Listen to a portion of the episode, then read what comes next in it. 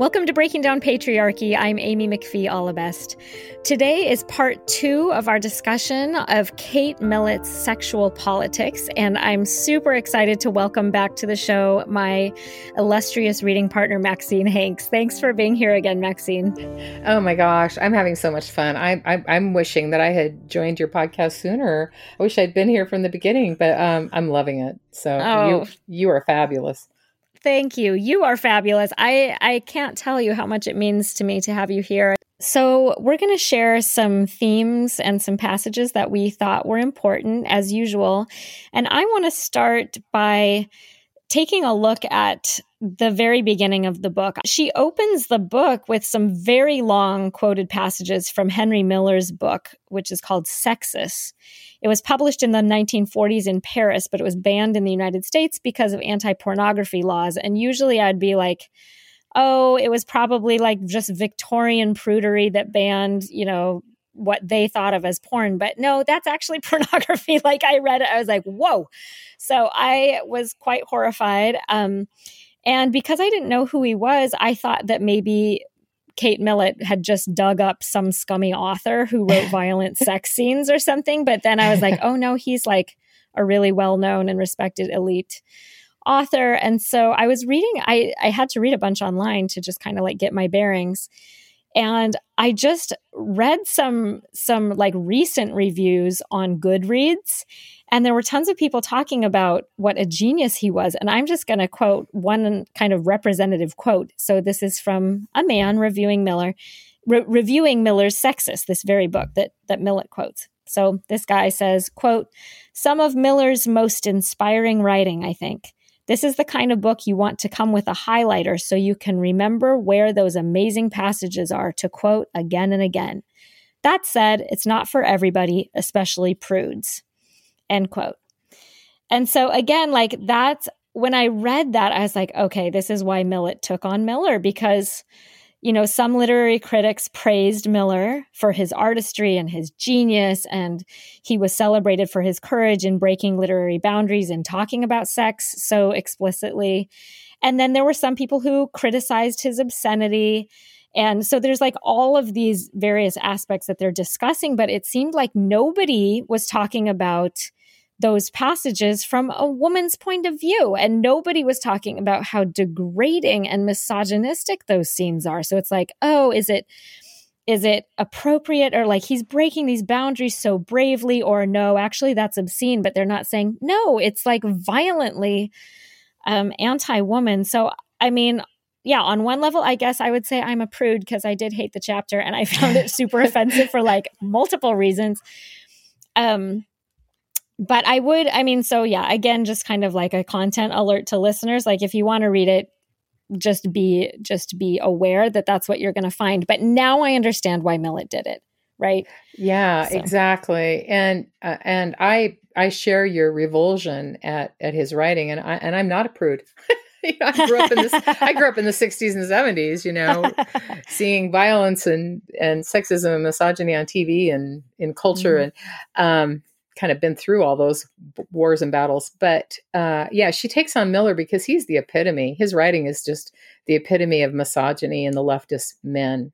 So she she picks those three authors, um, Lawrence and Miller and um, and Mailer, be, because they typify and and as eh, better than anyone the the epitome of the misogyny and violence toward women in the writings and, and attitudes and views of the leftist men who were supposed to be women's colleagues in the radical deconstruction of oppressive social systems.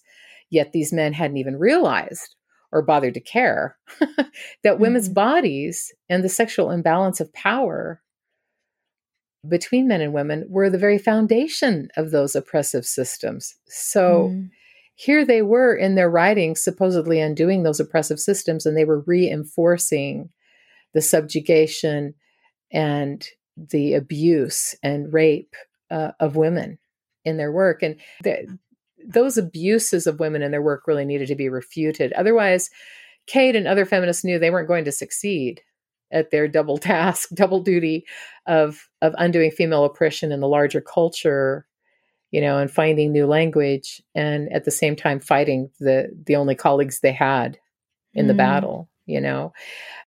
So, in our first episode on this book, in part one, I mentioned that um, when I took that class my freshman year of college on critical theory, and there was a chapter in my book on feminist critique, I mentioned that I might have Kate Millett to thank for that chapter, right? As being like a valid prism through which to approach a text. Is that right, Maxine? Did this, am I right in thinking that it was this book that really opened up a path for feminist literary criticism? Oh, yes, definitely. Um, in fact, Sexual Politics has been called the first book of academic feminist literary criticism hmm. because Kate engaged literary texts critically through a radical feminist reading or lens. So, yeah, she pioneered and launched uh, feminist uh, critique and readings of literary texts. That's amazing. That's so great. Okay, the first passage that I want to talk about from Millett is um, in the part of the book where she's kind of talking about the historical timeline and how patriarchy has functioned in society. So she says this quote, What goes largely unexamined, often even unacknowledged, yet is institutionalized nonetheless, in our social order is the birthright priority whereby males rule females. Through this system, a most ingenious form of interior colonization has been in- achieved. It is one which tends, moreover, to be sturdier than any form of segregation, and more rigorous than class stratification, more uniform, certainly more enduring.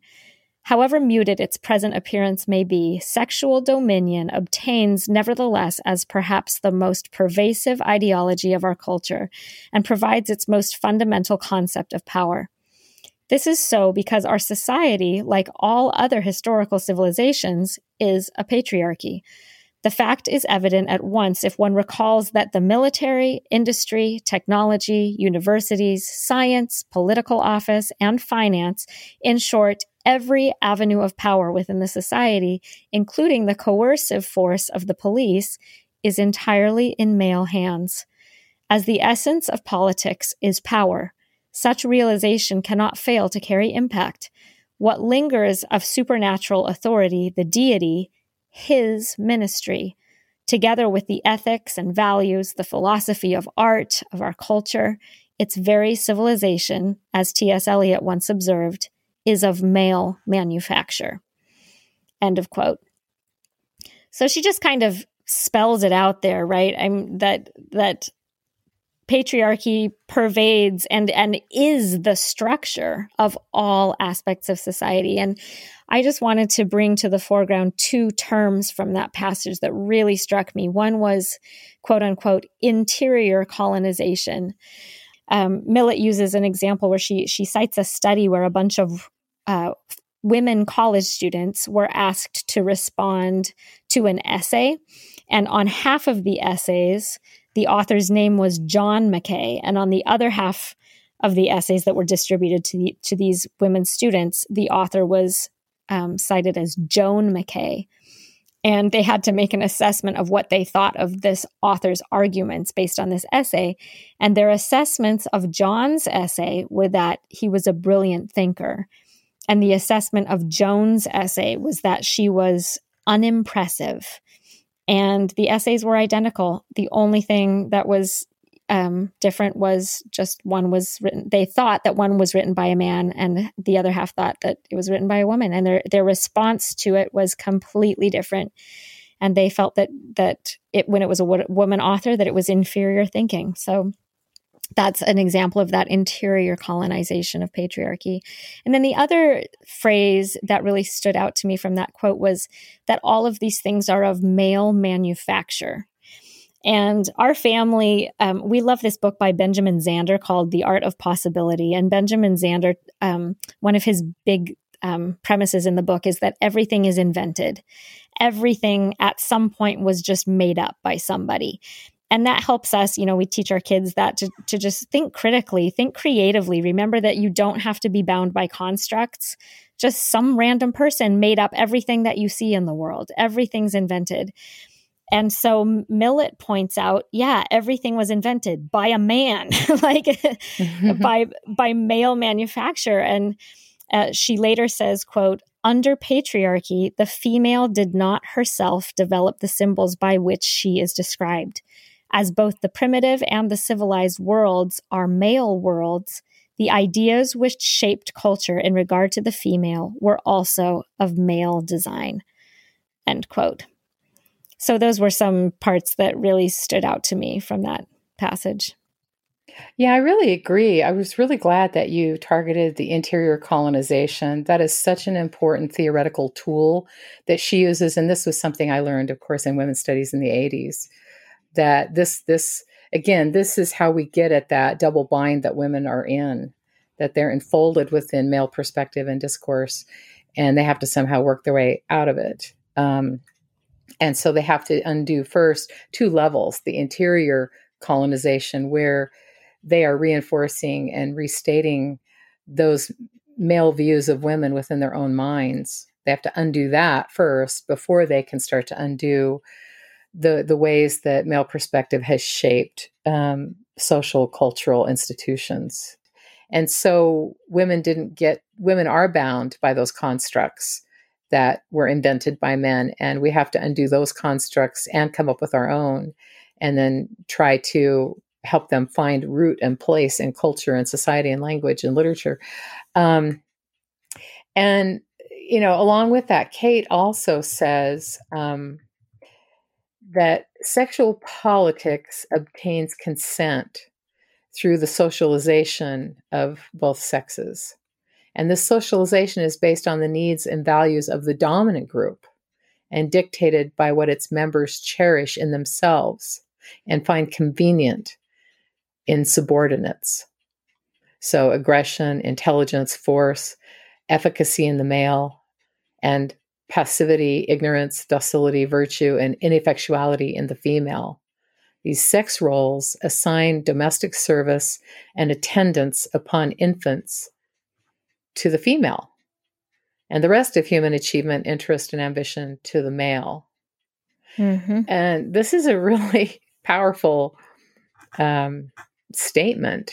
Okay, yeah, that reminds me exactly of what um, one of the next points that we were going to talk about, Maxine. Um, that that conversation, and my husband and I talk about this all the time, of what's natural and what is constructed in society. And, and it always reminds me of John Stuart Mill saying, We don't know because there have been so many limiting factors um, placed upon women. We actually don't even know what the nature of woman is. And, and that actually comes up in, in many texts um, that we've read mm-hmm. for the podcast that we don't really know what what gendered uh, what the nature of gender is because society has meddled so much and in constricting us. But there's a passage that millett um, writes that has to do with what you just said. She says um, the heavier musculature of the male a secondary sexual characteristic and common among mammals is biological in origin but is also culturally encouraged through breeding, diet, and exercise. Yet it is hardly an adequate category on which to base political relations within civilization. Male supremacy, like other political creeds, does not finally reside in physical strength, but in the acceptance of a value system which is not biological. Superior physical strength is not a factor in political relations like those of race and class. Civilization has always been able to substitute other methods, technology, weaponry, knowledge, for those of physical strength, and contemporary civilization has no further need of it. So I think basically what she's saying here is that even if this system was originally built on nature, right, for with men being bigger and stronger, that in a society that's it's it is made irrelevant when you look at for example, if you look at dominant men throughout history, there's like the legendary um, Napoleon, who was short, even though it turns out maybe he wasn't as short as people thought for a long time. But but um, the point being that physical size doesn't seem to matter much, right? In in very dominant men, it's the social structure that privileges males and encourages those dominator characteristics as being masculine and then prizes those all masculine characteristics and then it it disqualifies females right out of the gate just by virtue of, of them being females. Mm. But then this was interesting to me because she does talk about that, that like we don't really need to factor in males' bigger, stronger physical bodies anymore because we live in a civilization with laws and and stuff and we use technology now and we use scholarship and we use all of these you know different abilities rather than physical characteristics but then she says and i'm going to quote her again quote we are not accustomed to associate patriarchy with force so perfect is its system of socialization so complete the general assent to its values so long and so universally has it prevailed in human society that it scarcely seems to require violent implementation. Customarily, we view its brutalities in the past as exotic or primitive custom. Those of the present are regarded as the product of individual deviance, confined to pathological or exceptional behavior and without general import. And yet, just as under other total ideologies, racism and colonialism are somewhat analogous in this respect. Control in patriarchal society would be imperfect, even inoperable, unless it had the rule of force to rely upon, both in emergencies and as an ever present instrument of intimidation. End quote. So, in that respect, she's saying, you know, actually, we don't rely on physical force anymore and we don't need to. So it's not that relevant. But then in this quote, she's saying, but there's always the threat of it. And actually, patriarchy wouldn't work if the dominant caste in the caste system were smaller, like because you you couldn't have that, you know, constant underlying fear that, well, if it came down to it, actually the the dominant caste could beat me up or kill me. It, reminds me of that that famous quote by Margaret Atwood, the author who wrote um, The Handmaid's Tale, and she said, "Men are af- men are afraid that women will laugh at them. Women are afraid that men will kill them." And just that that differential of the power, right? That a woman just, I think, always. I, don't know about you, but I.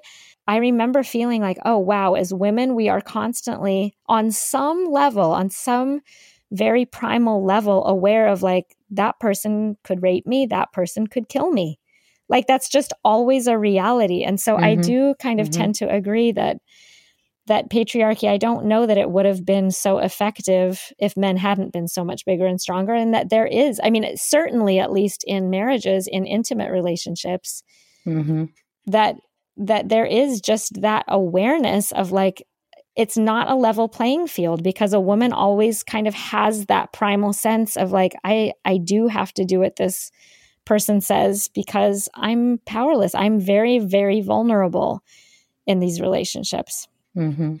exactly no that's that's so well articulated and laid out that's that's exactly what she does it's how she deals with both realities in her mm-hmm. work the the reality of the constructed nature of society and culture and identity, but at the same time, the biological reality underpinning it. Um, mm-hmm.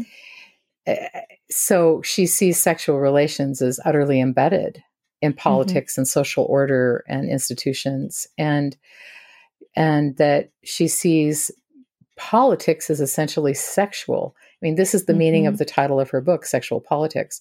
Politics are essentially sexual. Mm. Okay, right there, she's saying that even de- well, even democracies are male hegemonies, but she's saying that the sexual relationship and nature is is at the root mm. you know the the underlying foundation of these things and that you can't get away from it you can't ignore it it's it's still there and it stays with us mm-hmm. and so we mm-hmm. have to see the sexual roots of politics in order to address patriarchy and sexism and oppression mm-hmm and not just sexual politics because when i read it i, I thought like sexual politics like there are biological differences between male and female there there you know the difference between the sexes but she's talking about actual i mean again the fact that she is quoting at length these passages where men are raping and murdering women. Mm-hmm. It's not just that there are two different sexes, you know, right. that binary or whatever, but it's like no, men rape and murder women and and the the artists in our culture that we um, admire and hold up as our great artists write about it without even thinking anything's wrong with it that men rape and murder women. I mean, right, exactly. Yeah. Exactly. So she's saying that the foundational power of patriarchy historically was biological, mm-hmm. the physical mm-hmm. power of men over women. And she's also saying that even though that primitive society and brute force has been replaced by mm-hmm. social, economic, cultural systems in modern society, that biological underpinning of sex relations still inhabits our cultural systems and relations, even if it's mostly a social construct. Yeah. So it's a very important paradoxical point that she's making. So, this, of course, helps to explain why Kate Millett focuses on patriarchy's chief institution as being in the family. The family is both a mirror of and a connection with the larger society, a patriarchal unit within a patriarchal whole. Mediating between the individual and the social structure, the family effects control and conformity where political and other authorities are insufficient. Serving as an agent of the larger society, the family not only encourages its own members to adjust and conform, but acts as a unit in that government of the patriarchal state, which rules its citizens through its family heads. Even in patriarchal societies where they are granted legal citizenship, women tend to be ruled through the family alone and have little to no formal relation to the state.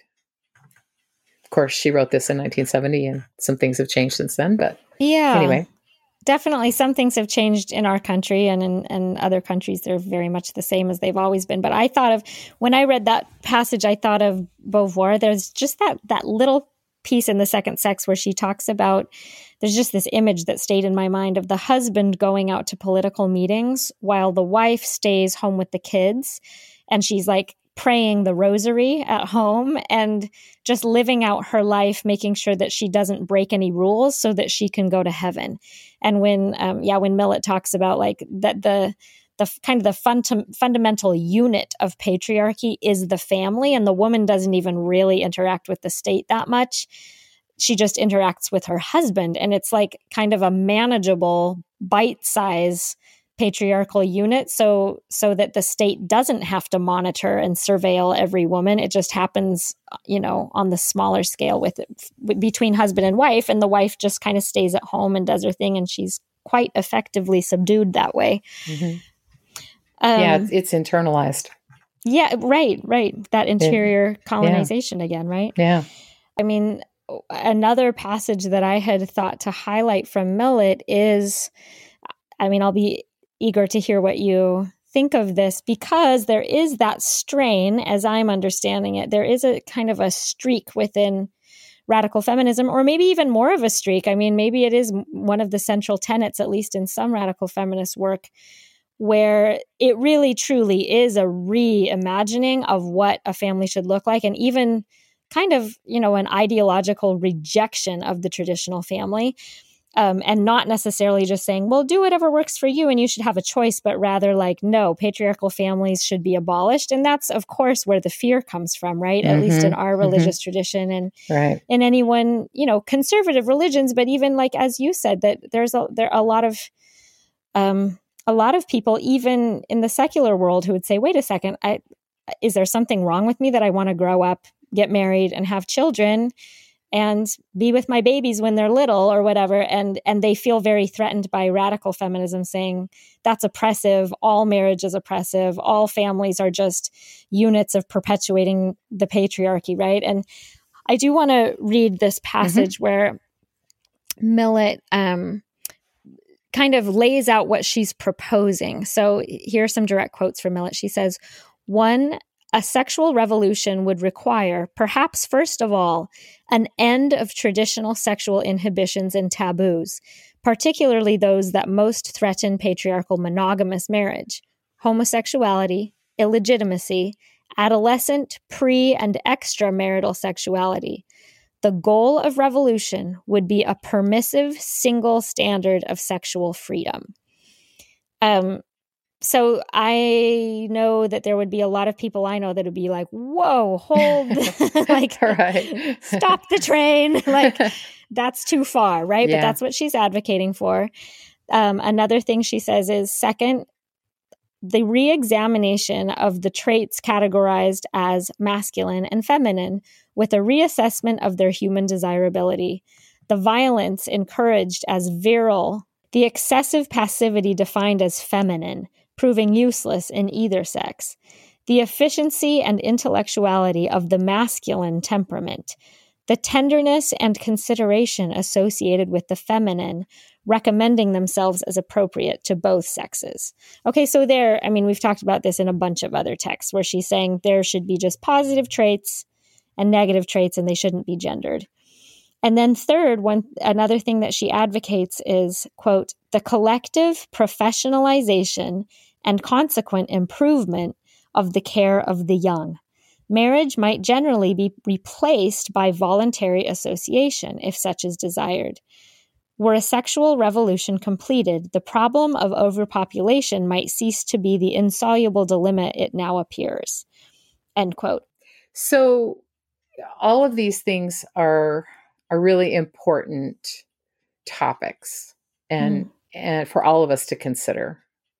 Well, that brings us to the end of these episodes, Maxine. And um, before we close out, I just want to ask if you have any like takeaways or like a major theme that you want to leave with listeners as we as we wrap up? I I think her book is really watershed in launching the radical feminism and its specific goals. And and she lived it and wrote it. She was doing it and describing it at the same time. Mm-hmm. And that's that's the paradox, the double duty that feminists find themselves in and have always found themselves in. So a big takeaway is um, and this is what I learned from all of those other feminists. Um, don't don't feel weird, don't feel guilt, don't punish yourself, don't feel like you're you're not valid or real just because you're having to invent your voice and your discourse as you're trying to unpack the things that are constructing you. This is mm-hmm. what we all had to do.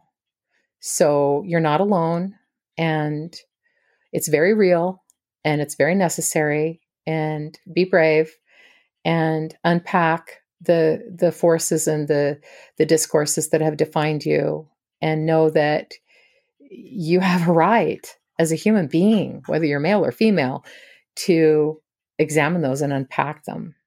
And that's a huge takeaway from her book that gave me tremendous um, she and all of the other feminists like her gave me tremendous sense of validity and courage and confidence to be able to find myself and have the freedom to figure out or explore who I might be and and find my voice. And at the same time and I think this is crucial and this is something I've tried to do in my work from the 70s onward to really um, validate and urge the the right of human beings to decide that for themselves to be self-defining and to know that if you do really feel very female identified and you want to have children and stay home with them there's no need to apologize there's no need to try to defend that um, be who you are and know that you have the right to decide that for yourself. That decision belongs to you.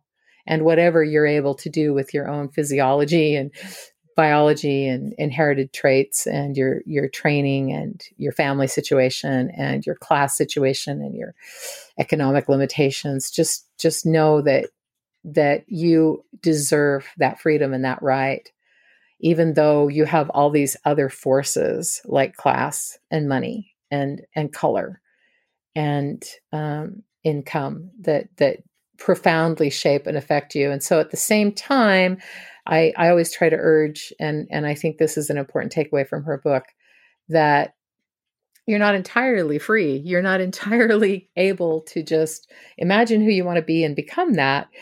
You you are a product of larger forces and other forces, and you have to deal with those. And um, so yeah, it's it's both. I think those are both important takeaways. Powerful. Maxine, I cannot thank you enough for your insight and your wisdom. Um, I'm so, so grateful to have had you here for both of these episodes and so grateful that we read this book. And like I said, so grateful that I read it with you. Um, so thank you for guiding me through it and, um, and having these conversations with me. Thanks for being here.